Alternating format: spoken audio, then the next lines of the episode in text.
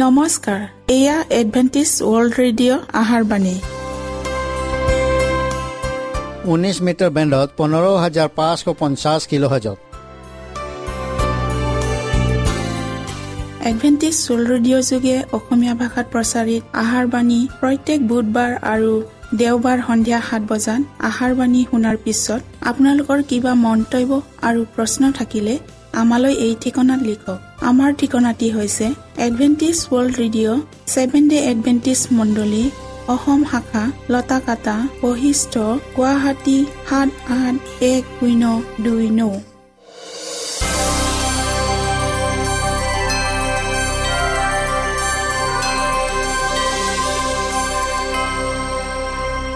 প্ৰিয় শ্ৰোতা বন্ধুসকল এতিয়া শুনোৱা হওক এটি খ্ৰীষ্টীয় ধৰ্মীয় গীত।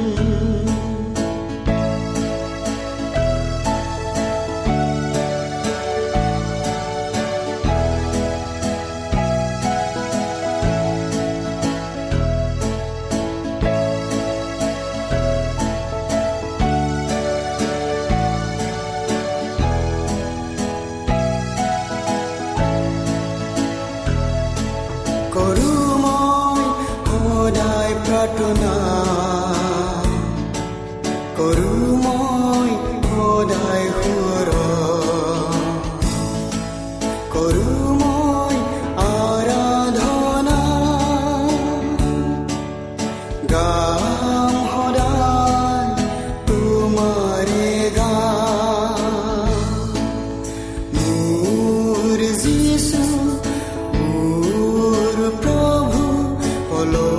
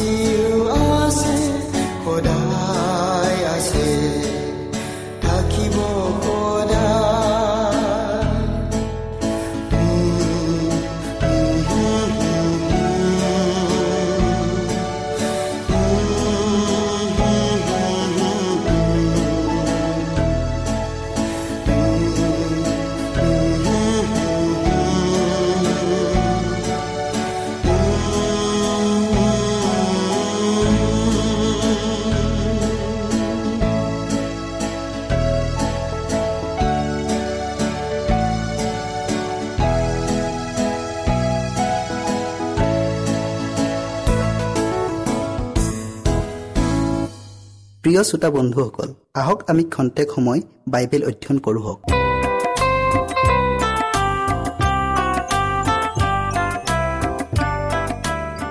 প্ৰিয় শ্ৰোতাসকল আজি আমি জীৱন ৰেকৰ্ডৰ সন্মুখীন হোৱা এই নতুন বিষয়টোলৈ অধ্যয়ন কৰোঁ হওক। অধ্যয়ন কৰাৰ আগতে আমি প্ৰাৰ্থনা কৰোঁ হওক। হে জীৱনময় গৰাকী কৰোণাময় ঈশ্বৰজী হোৱা তোমাৰ নাম ধন্যবাদ হওক। প্ৰভু এতিয়া আমি বিশেষ বিষয় জীৱন ৰেকৰ্ডৰ সন্মুখীন হোৱা এই বিষয়টিলৈ অধ্যয়ন কৰিবলৈ আগবঢ়াইছোঁ। সেই নিমিত্তে প্ৰভু তুমি আমাৰ লগত থাকা আৰু শেষলৈকে চলাই নিয়া। প্ৰত্যেক শ্ৰোতাৰ লগত তুমি পবিত্ৰ আত্মাৰ যোগেদি থাকা আৰু হৃদয় স্পৰ্শ কৰি দিয়া। যীশুৰ নামত খুজিলোঁ আমেন। পাছে মই চাই থাকোঁতে থাকোঁতে দেখিলোঁ কেইখনমান আসন স্থাপন কৰা হ'ল আৰু অনাদি কালৰে পৰা থকা জনা বহিব। তেওঁৰ বস্ত্ৰ হিমৰ নিচিনা বগা আৰু চুলি ভেড়াৰ শুদ্ধ নোমৰ নিচিনা। তেওঁৰ সিংহাসন অগ্নিশিকা তাৰ শত্ৰুবোৰ জ্বলন্ত জুই। তেওঁৰ সন্মুখৰ পৰা এখন অগ্নিৰ নৈ ওলাই বৈ গৈছিল। হাজাৰ হাজাৰে তেওঁৰ পৰিচৰ্যা কৰিছিল আৰু অযুত অযুতে তেওঁৰ আগত থিয় হৈ আছিল। পাছে বিচাৰ সভা বহিল আৰু পুতিবোৰ মেলা হ'ল। দানিয়েল সাত অধ্যায়ৰ নৌ আৰু দহ পদত আপোনালোকে চাওক। এনেকৈয়ে সেই মহান আৰু অতি গাম্ভীৰ্যতাৰ দিনটোৰ দৃশ্যটোক ভাৱবাদীগৰাকীৰ দৰ্শনত দেখুওৱা হৈছিল। যিটো দিনত মানুহৰ চৰিত্ৰ আৰু জীৱনবোৰক সমগ্ৰ জগতৰ বিশ্বাৰৰ সন্মুখত পুনৰাই পৰ্যবেক্ষণ কৰা হ'ব আৰু প্ৰতিজন মানুহে নিজ কৰ্ম অনুসাৰে পাবলগীয়া পুৰস্কাৰ অথবা কৰ্মফল লাভ কৰিব। অনাদি কালৰে পৰা থকা জনাই হৈছে পিতৃ ঈশ্বৰ। গীত ৰচকে কৈছে পৰ্বতবোৰ উৎপন্ন হোৱাৰ আগেয়ে তুমি পৃথিৱী আৰু জগত সৃজন কৰাৰ পূৰ্বে অনাদি কালৰ পৰা অনন্ত কাললৈকে তুমিয়ে ঈশ্বৰ। গীতমালা নব্বৈ অধ্যায়ৰ দুই পদত তেওঁৱে সকলো বস্তুৰ উৎস আৰু সোধ বিচাৰত প্ৰয়োগ কৰিবলগীয়া বিধানৰ মূল জনাওঁ তেওঁৱে আৰু এই মহান বিশ্বাৰৰ দিনাখন হাজাৰ হাজাৰ আৰু অযুত অযুত পবিত্ৰ স্বৰ্গদূতগণ পৰিচাৰক আৰু সাক্ষী হিচাপে উপস্থিত থাকিব। মই ৰাতি দৰ্শনত চাই দেখিলোঁ আকাশৰ মেঘত মানুহৰ পুত্ৰৰ নিচিনা এজন পুৰুষ আহি সেই অনাদিকালৰ বৃদ্ধজনাৰ গুৰিত উপস্থিত হ'ল। সেই জনাৰ আগলৈ তেওঁক অনা হ'ল আৰু সকলো জাতিৰ দেশৰ আৰু ভাষাৰ লোকবিলাকে তেওঁৰ সেৱা কৰিবৰ নিমিত্তে তেওঁক ৰাজশাসন মহিমা আৰু ৰাজ্যভাৰ দিয়া হ'ল। তেওঁৰ ৰাজশাসন চিৰকাললৈকে থকা ৰাজশাসন সেয়ে কেতিয়াও লুপ্ত নহ'ব আৰু তেওঁৰ ৰাজ্য অবিনাশী। দানিয়েল সাত অধ্যায়ৰ তেৰ আৰু চৈধ্য পদটো আপোনালোকে পঢ়ক। খ্ৰীষ্টৰ আগমনৰ বিষয়ে ইয়াত যিটো বৰ্ণনা দিয়া হৈছে সেইটো পৃথিৱীলৈ অহা তেওঁৰ দ্বিতীয় আগমন নহয়। তেওঁ ৰাজশাসন মহিমা আৰু ৰাজ্যভাৰ ল'বলৈ স্বৰ্গত থকা অনাদি কালৰে পৰা থকা জনাৰ গুৰিলৈহে আহিছিল যিবোৰক তেওঁ এজন মধ্যস্থতাকাৰী হিচাপে কৰা কামটো শেষ কৰাৰ সময়ত তেওঁক দিয়া হ'ব। দুই হাজাৰ তিনিশ দিনৰ অন্তত ওঠৰশ চৌৱাল্লিছ চনত ঘটিবলগীয়া ঘটনাৰ বিষয়ে ভাৱবাণীত ভৱিষ্যবাণী কৰি থোৱা ঘটনাটো এই আগমনটোৱে। পৃথিৱীত হ'বলগীয়া তেওঁৰ দ্বিতীয় আগমনটো নহয়। স্বৰ্গীয় দূতগণৰ উপস্থিতিত আমাৰ মহাপুৰুষীজনাই পবিত্ৰ পবিত্ৰ কোটালিটোত প্ৰৱেশ কৰিছিল আৰু তাতে মানুহৰ হৈ তেওঁৰ কৰিবলগীয়া কাৰ্যৰ শেষ অংশটোক সম্পূৰ্ণ কৰিবলৈ অনুসন্ধানমূলক বিচাৰ নিষ্পত্তি কৰিবলৈ আৰু যিসকলে এই কাৰ্যৰ দ্বাৰাই উপকৃত হ'ব সেই সকলো লোকবিলাকৰ প্ৰায়চিত্ৰ কৰিবলৈ তেওঁ ঈশ্বৰৰ সন্মুখত উপস্থিত হৈছিল। প্ৰিয় শ্ৰোতাসকল পৃথিৱীৰ ধৰ্মধামৰ প্ৰৰূপী অৰ্থাৎ নিদৰ্শনস্বৰূপ কাৰ্যত মাত্ৰ সেইসকল লোক যি অনুতপ্ত হৃদয়েৰে পাপ স্বীকাৰ কৰি ঈশ্বৰৰ কাষলৈ আহিছিল আৰু বলি দিয়া জন্তুটোৰ তেজৰ জৰিয়তে যাৰ পাপ ধৰ্মধামলৈ স্থানান্তৰ হৈছিল সেইসকল লোকেহে মহাপ্ৰায়চিতৰ দিনৰ কাৰ্যত অংশগ্ৰহণ কৰিব পাৰিছিল। গতিকে ঠিক সেইদৰে অন্তিম প্ৰায়চিত্ৰ আৰু অনুসন্ধানমূলক বিচাৰৰ সেই মহান দিনত মাত্ৰ সেইসকল লোকৰ মোকৰ্দমাবোৰকহে বিবেচনা কৰা হ'ব যিসকল লোক ঈশ্বৰৰ সুপৰিচিত লোক হ'ব। দুষ্ট আৰু অধাৰ্মিক লোকবিলাকৰ বিচাৰ এটা স্বকীয় বিশিষ্ট আৰু পৃথক কাৰ্য আৰু ইয়াক পিছত সম্পাদিত কৰা হ'ব। ঈশ্বৰৰ গৃহত সোধ বিচাৰ আৰম্ভণ হৈছে। আৰু কিন্তু যদি সেয়ে প্ৰথমতে আমাত হয় তেন্তে ঈশ্বৰৰ শুভবাৰ্তা নমুনাবিলাকৰ শেষ গতি কি হ'ব? স্বৰ্গত ৰখা ৰেকৰ্ড পুথিবোৰ যদি মানুহৰ নাম আৰু তেওঁবিলাকৰ প্ৰতিটো কৰ্ম লিখি ৰখা হৈছে সেইবোৰেই শেষ বিচাৰৰ সিদ্ধান্তক নিৰ্ণয় কৰিব। ভাৱবাদী দানিয়েলে কৈছে বিচাৰ সভা বহিল আৰু পুথিবোৰ মেলা হ'ল। সেই একেটা দৃশ্যৰ বিষয়ে প্ৰকাশিত বাক্যৰ লিখকগৰাকীয়ে এইদৰে বৰ্ণনা কৰিছে। পাছে কেইখনমান পুস্তক মেলা হ'ল আৰু জীৱন পুস্তক নামেৰে আন এখন পুস্তকো মেলা হ'ল আৰু সেই পুস্তকবোৰত লিখা মতে মৃত্যুবিলাকৰ নিজ নিজ কৰ্ম অনুসাৰে সোধ বিচাৰ কৰা হ'ল প্ৰকাশিত বাক্য বিছ অধ্যায়ৰ বাৰ পদত। যিসকলে কেতিয়াবা ঈশ্বৰৰ কাৰ্যত নিজকে নিয়োগ কৰিছিল তেওঁবিলাকৰ নাম জীৱন পুস্তকত লিখা হ'ল। যীশুৱে নিজৰ শিষ্যসকলক এই বুলি কৈছিল আনন্দ কৰা কিয়নো তোমালোকৰ নাম স্বৰ্গত লিখা হ'ল। পৌলে তেওঁৰ বিশ্বাসী সহকৰ্মীসকলক এইদৰে কৈছে যে তেওঁবিলাকৰ নামবোৰ জীৱন পুস্তকত লিখা আছে। ফিলিপিয়া চাৰি অধ্যায়ৰ তিনি পদত আপোনালোকে পঢ়ক। দানিয়েলে তেওঁৰ জীৱনকালৰ পৰা ভৱিষ্যতলৈ চাই পঠিয়াই মহাক্লেৰৰ সময়টোক দেখিছিল। যিটো কোনো কালেও ঘটা নাই। আৰু ঘোষণা কৰিছে যে জীৱন পুস্তকত যাৰ যাৰ নাম লিখা আছে সেই প্ৰতিজন ঈশ্বৰৰ মানুহক তেওঁ সেই মহাক্লেশৰ পৰা উদ্ধাৰ কৰিব। আৰু প্ৰকাশক জোহনে এইদৰে ঘোষণা কৰিছে কেৱল যিবিলাকৰ নাম সেই মেৰ পোৱালীৰ জীৱন পুস্তকত লিখা আছে তেওঁবিলাকেহে ঈশ্বৰৰ নগৰত সোমাব। দানিয়েল বাৰ অধ্যায়ৰ এক পদ আৰু প্ৰকাশিত বাক্য একৈছ অধ্যায়ৰ সাতাইছ পদটো আপোনালোকে পঢ়ক।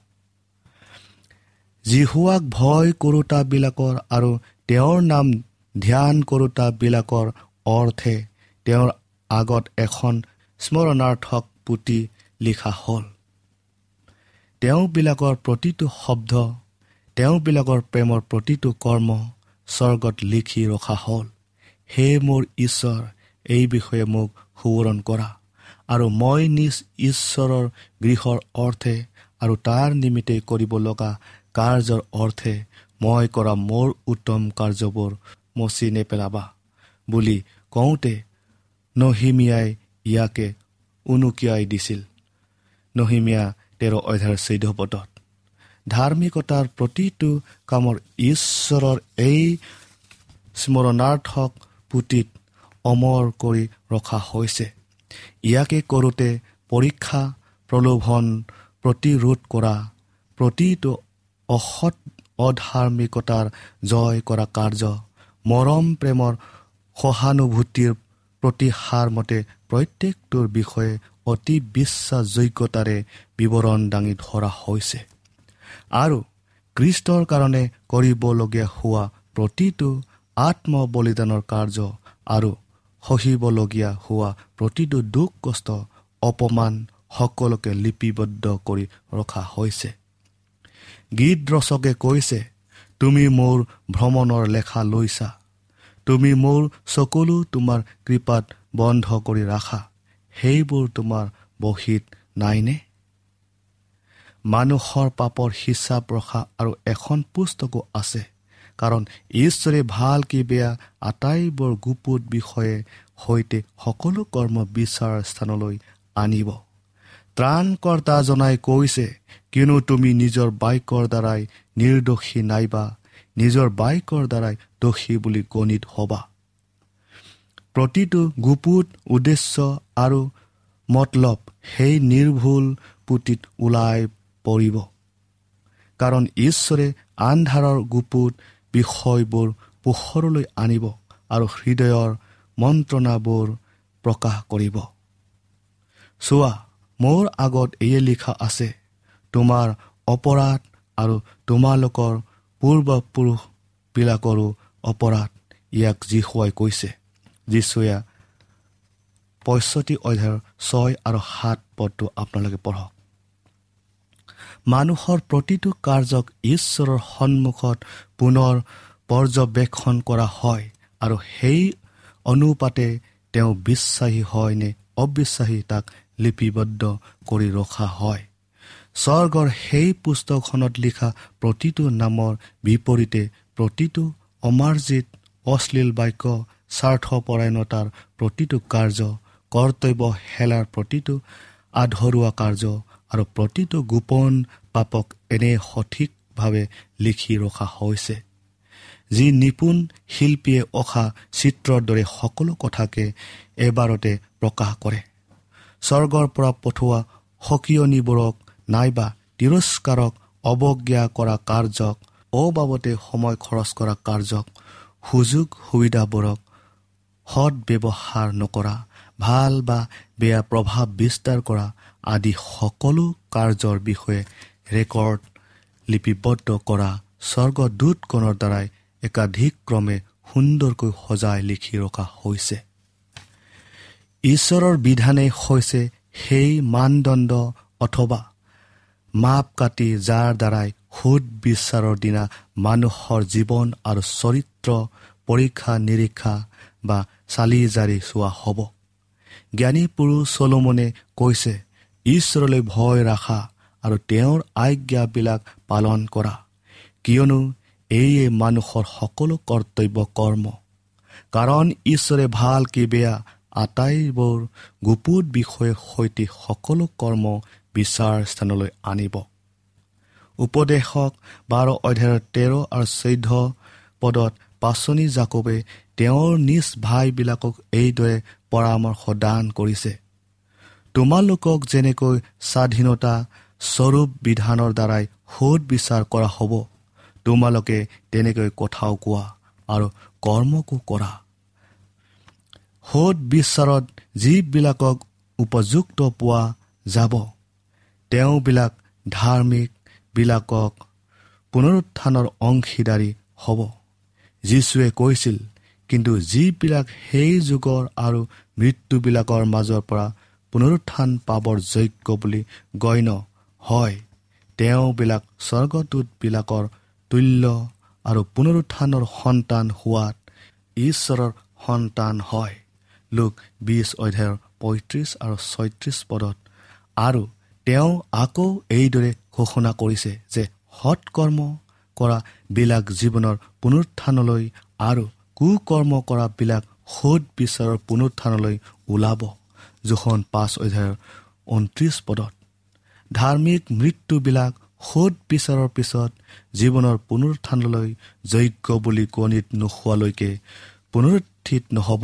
গতিকে ন্যায় বিচাৰ চলি থকা সময়ত যেনেকৈ তেওঁবিলাকৰ পূৰ্বৰ ৰেকৰ্ডবোৰ পৰীক্ষা কৰা হ'ব আৰু তেওঁবিলাকৰ মোকৰ্দমাবোৰ নিষ্পত্তি কৰা হ'ব তেতিয়া তেওঁবিলাকে ব্যক্তিগতভাৱে তাত উপস্থিত নাথাকিব।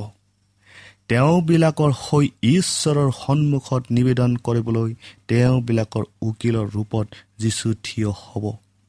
কোনোৱে যদি পাপ কৰে তথাপি পিতৃৰ আগত আমাৰ সহায়কৰ্তা ধাৰ্মিক যীশুখ্ৰীষ্ট আছে। কিয়নো প্ৰকৃতৰ প্ৰতি ৰূপ মাত্ৰ যি হাতে কৰা পবিত্ৰ স্থান তাত খ্ৰীষ্ট নোসোমাল। কিন্তু সম্প্ৰতি আমাৰ নিমিত্তে ঈশ্বৰৰ সাক্ষাতে উপস্থিত হ'বলৈ স্বৰ্গতে সোমাল। এইকাৰণে যিবিলাকে তেওঁৰ দ্বাৰাই ঈশ্বৰৰ ওচৰ চাপে তেওঁ তেওঁবিলাকৰ কাৰণে নিবেদন কৰিবলৈ সদায় যাই থকাত সদাকালৰ অৰ্থে তেওঁবিলাকৰ পৰিত্ৰাণৰ কৰিব পাৰে।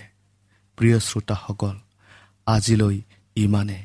ইয়াৰ বাকী অংশ আপোনালোকে পৰৱৰ্তী অনুষ্ঠানত শুনিবলৈ পাব। আশা কৰোঁ আপোনালোকক পৰৱৰ্তী অনুষ্ঠানত পুনৰ লগ পাম বুলি। ঈশ্বৰে আপোনালোকক আশীৰ্বাদ কৰক।